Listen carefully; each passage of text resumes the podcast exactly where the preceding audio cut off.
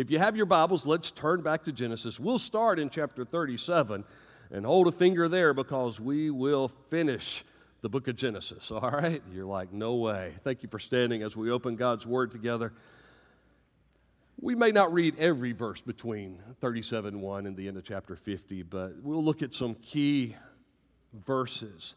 Also, while you're holding your place there in Genesis 37, just go ahead and flip over to Psalm 105 because Psalm 105 is going to summarize, it's going to paraphrase the story a little bit before us in a word of praise of how God has worked in the past. The psalmist would want to reflect on that to be encouraged for the present, and I think we should as well this morning. So, Genesis 37 to get us started, then Psalm 105, 17 through 22 and then we'll dig in this morning. It says in verse 1 of chapter 37 that Jacob lived in the land where his father had stayed. So we looked at Jacob and Isaac already, the land of Canaan. These are the family records of Jacob. At 17 years of age, Joseph tended sheep with his brothers. The young man was working with the sons of Bilhah and Zilpah, his father's wives, and he brought a bad report it's called being a tattletale, kids. He bought, brought a bad report about them to their father. Now, Israel loved Joseph more than his other sons. He was playing favorites because Joseph was a son born to him in his old age, and he made a robe of many colors for him. When his brothers saw that their father loved him more than all his brothers, they hated him that's called jealousy, and could not bring themselves to speak peaceably to him. Then Joseph had a dream. When he told it to his brothers, they hated him even more. He said to them, Listen to this dream I had. There we were, binding sheaves of grain in the field. Suddenly, my sheaf stood up, and your sheaves gathered around it and bowed down to my sheaf. Are you really going to reign over us? His brothers asked him. Are you really going to rule us? They, so, so they hated him even more because of his dream and what he had said, what they might have perceived to be his arrogance. Then he had another dream and told it to his brothers. Look, he said, I had another dream. This time the sun, moon, and the 11 stars were bowing down to me. He told his father and his brothers, but his father rebuked him. What kind of dream is this that you have had? He said, Are your mother and brothers and I going to bow down to the ground before you? His brothers were jealous of him, but his father kept the matter in mind. It seemed that even his parents were interpreters of dreams, much like him. And so we'll talk about this new dream, but kind of a reshaping of the dream for the, the people of God.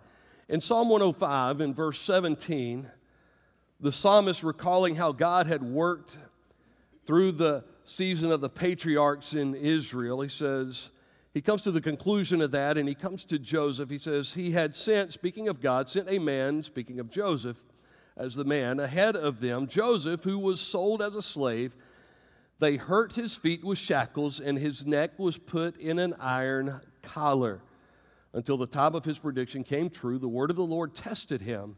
The king sent for him and released him. The ruler of the people set him free he made him master of his household, ruler over all his possessions, binding his officials at will and instructing his elders. Father, we thank you for the testimony of Joseph that you took him from the pit to the pinnacle to bestow favor on your people, to reveal your glory.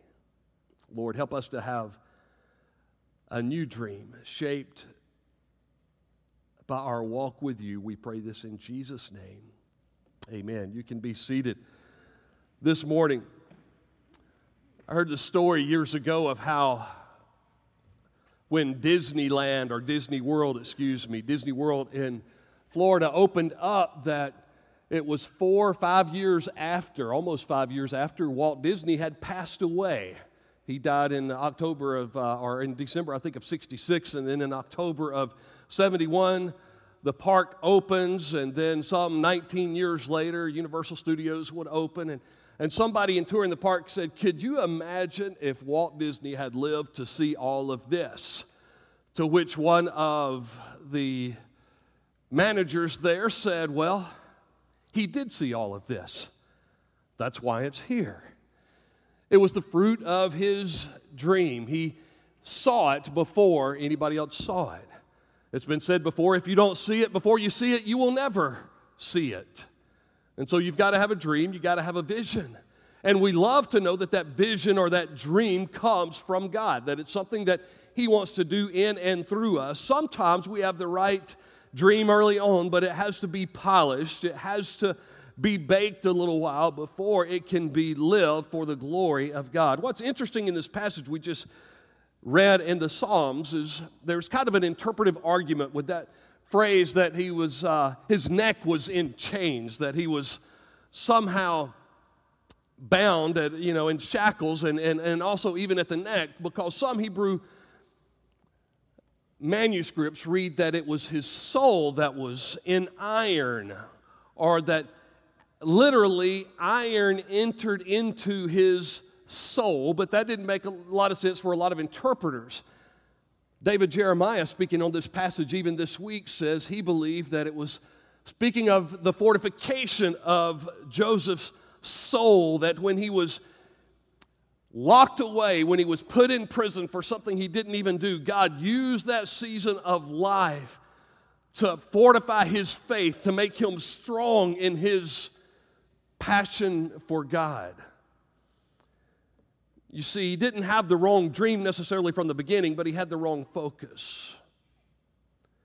How has it made you? He went from being self centered in his dream and somewhat arrogant, at least the way his brothers perceived it, to being God centered. At age 17, it seems that Joseph is neglecting to talk about the glory of God, the providence of God, and the grace of God.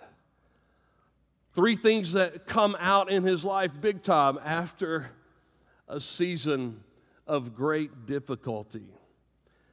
You know, in Psalm 126 and verse 1, as the captives return from bondage, they're able to sing, We were like those who dreamed.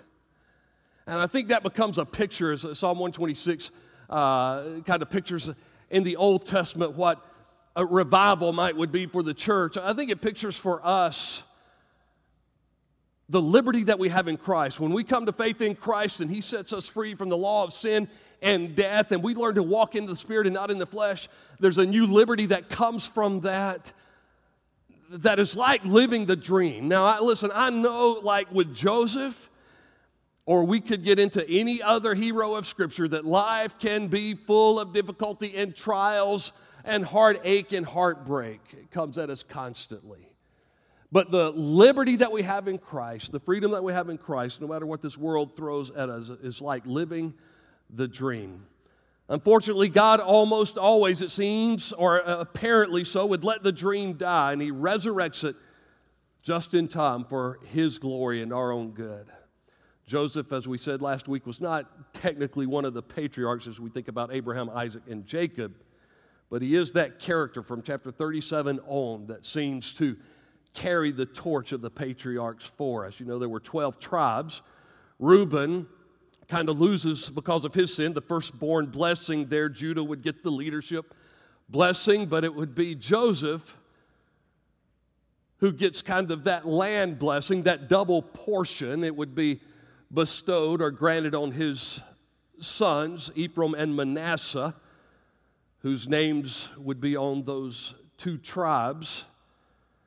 And so Joseph would see everything that he dreamed after his attitude is adjusted in a big way. He would see everything in his dream come to fruition. But how did the betrayal by his brothers that would immediately follow what we read in chapter 37, how would betrayal, how would imprisonment, how would all of these things affect his understanding and one thing you can see as you look at him in the midst of these trials, as you look at Joseph's life, is now he gets something he didn't get when he was 17 years of age. He, he understood the importance of the glory of God. He understood the importance of the providence of God, God's hand on his life. And he would understand the importance of the grace of God, not only shown him, but flowing through him as he would reveal it to others. How did the, he, we'll look at three quick passages here to show how he displayed each one of those. But first of all, this morning, I want you to see with, with the right dream, with the right understanding of the vision God has given you, you can escape the traps of temptation for the glory of God. When your heart and your mind is focused on the glory of God, you can escape the traps of temptation that would hold you back and rob you of your dreams. We see that in chapter 39. Every young man should study chapter 39. Probably every older man in here should study chapter 39 because we see him escape the traps of temptation, and he does so motivated by the glory of God. It says Joseph had been taken to Egypt. Remember, his brothers were so jealous, they were so angry at his arrogance and his dream that they put him in a pit, they sold him into slavery. He's taken to Egypt. What could be worse, right? They convince his father that he's dead. An Egyptian named Potiphar, an officer of Pharaoh and the captain of the guard, bought him from the Ishmaelites who had brought him there. And then in verse 2, the Lord was with Joseph, and he became a successful man, serving in the household of his Egyptian master. When his master saw that the Lord was with him and that the Lord had made everything he did successful, Joseph found favor in his master's sight, and he became personal attendant. Now we'll come back to God's hand being on him and this personal favor as we look at the providence of God in a moment. But I want you to see him escape the traps of temptation for the glory of God. Potiphar puts him in charge of his household, verse 4. He placed all that he owned under his authority. And from that time that he put him in charge of his household and all that he owned, the Lord blessed the Egyptian's house because of Joseph. The Lord's blessing was on all that he owned. In his house and in his fields, he left all that he owned under Joseph's authority he did not concern himself with anything except for the food that he ate. Now, Joseph was well built and handsome. He had that curse of good looks. After some time, his master's wife looked longingly at Joseph and said, Sleep with me. But he refused. And he said to his master's wife, Look, my master does not concern himself with anything in this house, and he has put all that he owns under my authority. No one in, his, in this house is greater than I. He has withheld nothing from me except you because you are his wife. So, how could I do such a great evil and sin? And notice he doesn't say here against my master. First, he says against God. He now is concerned with the glory and the testimony of Almighty God. And he says, I cannot do this sin against God. As I was going over the spiritual disciplines with our men on Wednesday night a week ago. We were talking about how a divine awareness of God's presence can help you escape temptation. Joseph now had a divine aware, uh, awareness of the presence of God in his life. Although she spoke, verse 10 says, to Joseph day after day, he refused to go to bed with her. And so this temptation continued and continued day after day. Now, one day he went into the house to do his work, doing what he was supposed to be doing, where he was supposed to be doing it, right? And none of the household servants was there. She grabbed him by the garment and said, Sleep with me. But leaving his garment in her hand, he escaped and ran outside.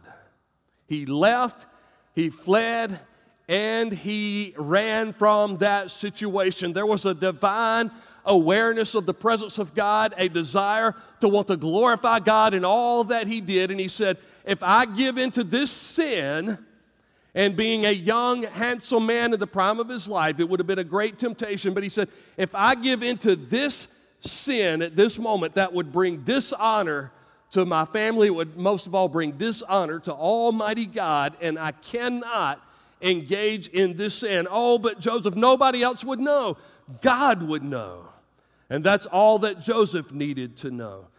We need to understand something as we live our lives, as we pray for our young people, that we have an adversary. First Peter 5 8 says, Your adversary, the devil, goes about like a roaring lion, seeking whom he may devour. And he will use sensual temptation in this world to bring us down again and again and again and to keep us defeated. And so Peter says, Be sober, be vigilant. Be alert, be aware. 1 Corinthians chapter 10 and verses 12 and 13 says that we're to be humble when we think we stand, or lest we fall. It goes on to say, No temptation has taken you except that which is common to man. So we need to beware because it is very common. But God is faithful, and with the temptation, He will provide a way of escape. When you have that divine awareness, it will cause you to look for the way of escape from the temptation that so easily entangles you. And so you can do what the author of Hebrews says lay aside the weight and whatever sin easily entangles you and run with endurance the race set before you, fixing your eyes on Jesus, the author and the finisher of our faith. And I love what Paul told Timothy, the young preacher boy, 2 Timothy 2:22, flee youthful lusts and pursue righteousness. Listen, there are times in the Christian life where we need to stand our ground, resist the devil, and he will flee from us. When it comes to the area of temptation that appeals to the lust of the flesh, the lust of the eyes, or the boastful pride of life, the Bible doesn't say, now it's time to, to practice your stand your ground law. The Bible teaches us to run from that kind of temptation. Flee youthful lust. Run from temptation. Saturate that place with your absence and go as far from it as you possibly can.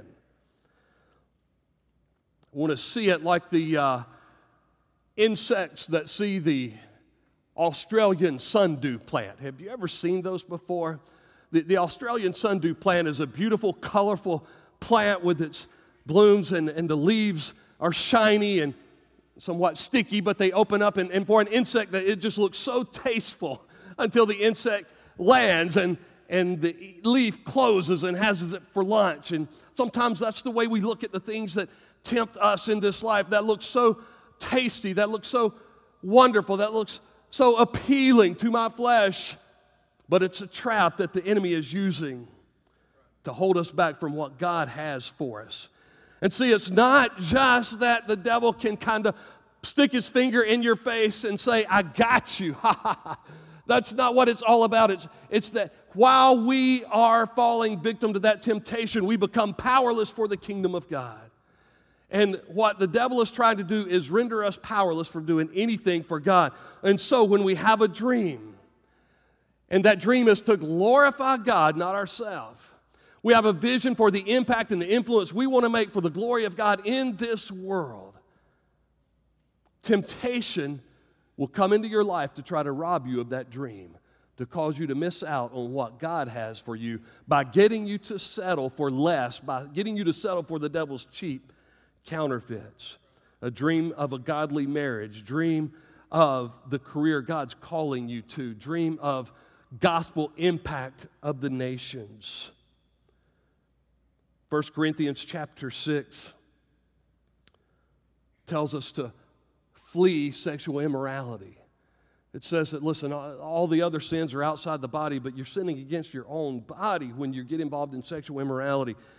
And then he goes on to say, Do you not know your body's the temple of the Holy Spirit? Listen, young people, if you come to faith in Jesus Christ and the Holy Spirit comes to live inside of you, you can't just kind of open up your heart and your life and set the Holy Spirit and Jesus aside for a moment and say, I'm going to go live my life in the flesh. You know, you are quenching and grieving the very Spirit of God because your body's now the Holy Spirit uh, temple.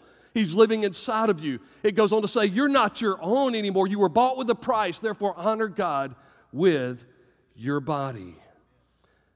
If you're in middle school, you're understanding that attack already in life. High school students say, man, it only gets worse. College students, it doesn't let up, does it? Well, just wait till I'm young and I'm married. The temptation never stops, the devil keeps coming at you. Midlife crisis, look how many have fallen during that season of life. Single again, widows, widowers, the temptation keeps coming, does it not? All of us are vulnerable when we are not divinely aware of the presence of God and seeking to live our lives daily for the glory of God. Where we can't look at anything that comes our way and say, if I get involved in this, it will not glorify God. I will not be glorifying God with my life.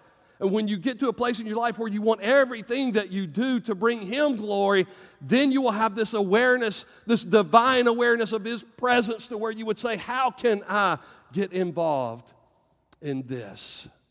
And I pray that you would have that awareness that comes with that new dream, that new dream to glorify Him in all things.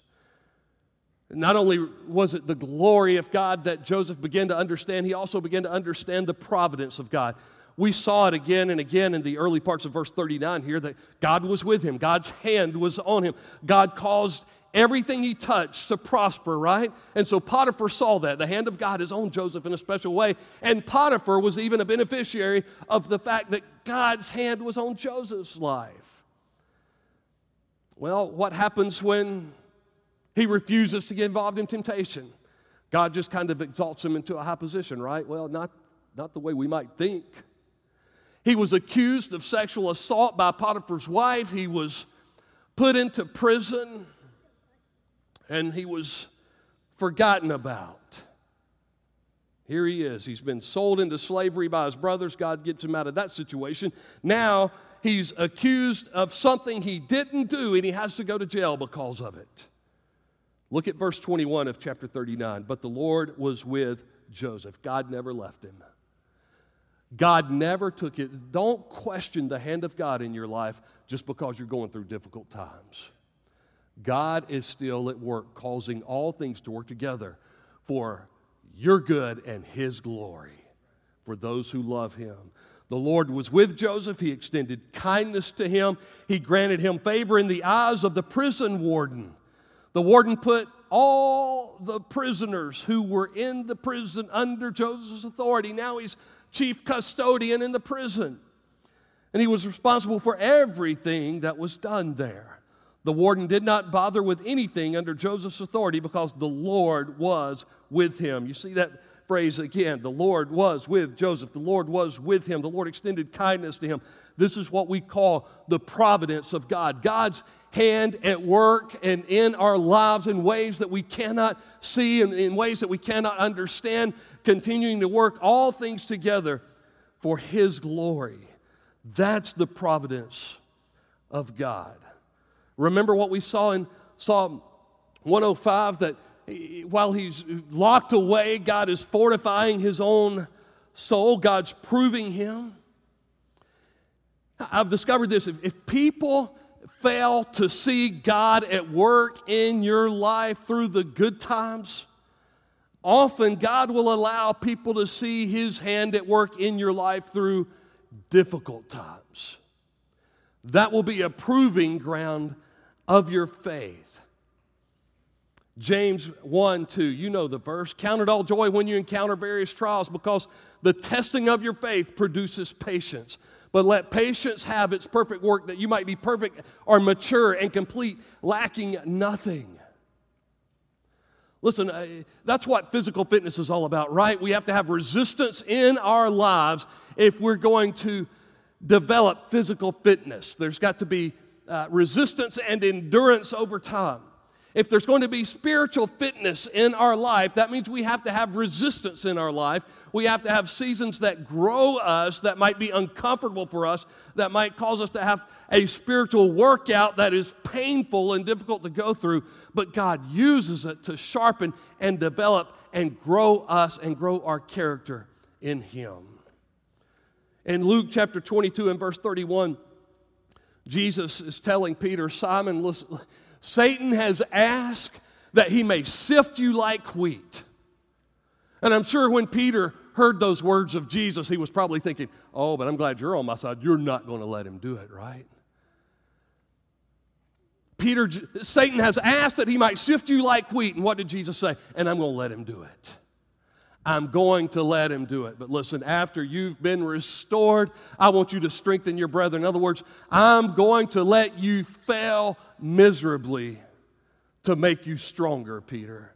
And not only is it going to make you stronger, but you're going to become a leader. You're going to strengthen others as a result of the strengthening that I do in your life.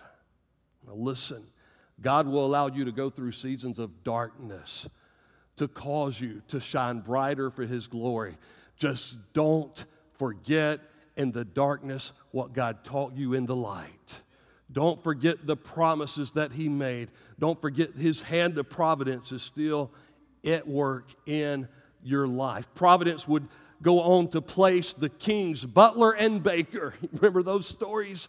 He would place the butler and the baker in prison with Joseph. They would have nightmares. Joseph would interpret their dreams. One had a pretty good interpretation, right? The butler would be restored, but the baker, he's kind of like, uh, it's not going to be good for you. It's not going to turn out so well. So he would be hanged. But then later, when the butler was allowed to be restored to his position, just like Joseph had said, he didn't remember Joseph. Joseph had said, Look, you know, here's what's going to happen. You're, you're going to be given your position back. Things are going to be great. You're going to be in favor with the king again. You're going to be his cupbearer again. It's going to be wonderful. But remember me when this happens. Remember, I did this for you, and you know, speak a good word. Get me out of this place. But he didn't remember. The butler would forget. So God would invade Pharaoh's dreams. That's the hand of providence. Joseph would interpret those dreams and say, Well, you know, Pharaoh, what this means is there's going to be seven years of abundance, and then after that seven years of abundance, there's going to be seven years of famine, and so you better store up everything you can during the seven years of abundance, and then you will be a blessing to the nations during the seven years of famine. And so Pharaoh was so impressed by all of that. Again, the hand of providence. Joseph would have not only expressed confidence in the promise of God, he would now have a hand in it because God would get him out of that situation and he would soon become even the prime minister, the second in command of all of Egypt. Endure trials and betrayal with confidence in the providence of God. God's at work here. He's preparing you for something, He's teaching you something. He's going to use you for His glory and he's going to prove his providence. And finally, this morning, I want you to see he will then extend blessings and forgiveness as a channel of the grace of God. That's where Joseph came to an understanding that I not only need to live for God's glory, I not only need to believe in his providence, but I need to be a channel of his grace in this world. Joseph advised Pharaoh well, set him up for success. Look at chapter 41, verses 37 through 41. Joseph's proposal pleased Pharaoh and all of his servants. And Pharaoh said to servants, Can we find anyone like this, a man who has the Spirit of God in him? So Pharaoh said to Joseph, Since God has made all this known to you, there is no one as intelligent and wise as you. You've got God on your side.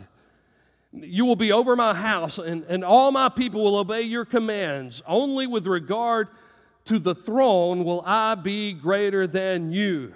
Pharaoh also said to Joseph, See, I am placing you over all the land of Egypt. Speaking of his commissioner of agriculture position as well, right? Joseph was a blessing to a foreign and a pagan land because of his walk with God. Because now he's living for the glory of God. He understands the providence of God, and he's a channel of blessing, he's a channel of grace as a result of his walk with God. He not only receives it, but he extends it. Joseph being a blessing in a foreign and a pagan land. Listen, this world should be a better place because you and I are in it.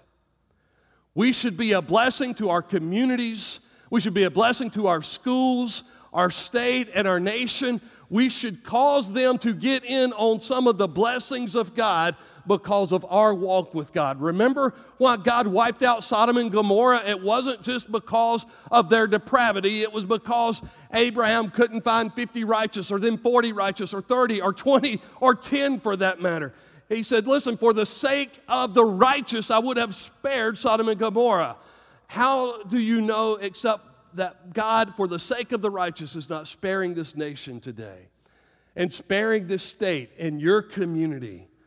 You walk with God and you'll be a blessing even to a pagan and a foreign land as we are pilgrims on a journey for Him. We can curse the darkness around us, or like Joseph, we can let our light shine even brighter.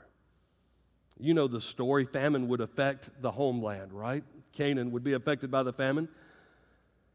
Not only would he bless his brothers when his father sent them looking for food, he would forgive them and he would show grace. Look at Psalm 45. I'm sorry, excuse me. Genesis 45 and verse 5. When his brothers show up, he's revealing his identity to them. Verse 4, I'm Joseph, your brother. Verse 5, he says, And now don't be worried or angry with yourselves for selling me here because God sent me ahead of you to preserve life. He's saying, Don't be worried about it. Don't fear. Let me just relieve that tension. Let me just relieve that awkwardness. Let me just relieve that fear right now. It's okay. He's extending grace, he's showing a blessing to his brothers here. And then in chapter 50, verses 19 and 20. Joseph said to them, Don't be afraid. Am I in the place of God? Now, see, they were concerned here because Jacob had already died. Well, how's he going to act now that dad's not here to make him do the right thing? How's he going to respond in this situation?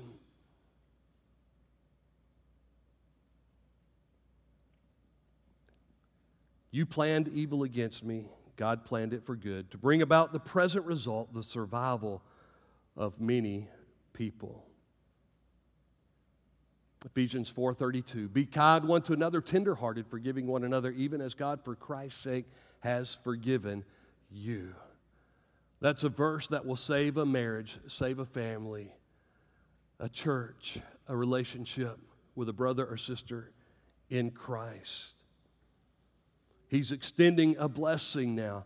This is something that that 17 year old Joseph would have had a hard time doing in his arrogance. Look at my dream. Look at what I'm going to accomplish. And now he's saying, Listen, I want to live my life for the glory of God. I want to live my life with an understanding of the providence of God in my life so that He does get all the glory. And I want to live my life that I might be a channel of blessing, receiving and extending the blessings and the grace of God in this world. Bible commentator H.A. Ironside tells the story of a missionary who was having communion with new believers in New Guinea, former headhunters and cannibals. And as he's having communion, or as the table is set for communion, a man walks in to be a part of it. And the teenage boy sitting beside this missionary gets all nervous and he begins to shake a little bit. The missionary is worried about him, and then all of a sudden, a calm disposition comes over him. He's relaxed. It's okay now. They went on and they took the Lord's Supper together, and the missionary would later ask this boy, said, What was it? What? Why did you get so fearful when the man walked in? And how did that change? He said, Well, when he walked in, I noticed him, I recognized him, I knew that he was one who had killed and eaten my father. He said, But while I was sitting here, I realized I'd heard the story. He had come to a saving knowledge of Jesus Christ and he was now covered with the same blood as I was looking at the cup before me. He was now covered with the same blood of Jesus that I was covered with. He was a new creation in Christ. And I thought to myself, well, if God has forgiven and changed him, I can forgive. I don't understand that. I can't get my mind around that. But I do know that of all that Joseph suffered in his life, he could say to his brothers, I'm going to let it go. God had a providential plan in all of this that was bigger than anything that I could see. And as a result, not only am I stronger, but God's kingdom is advancing. Would you bow your heads with me this morning?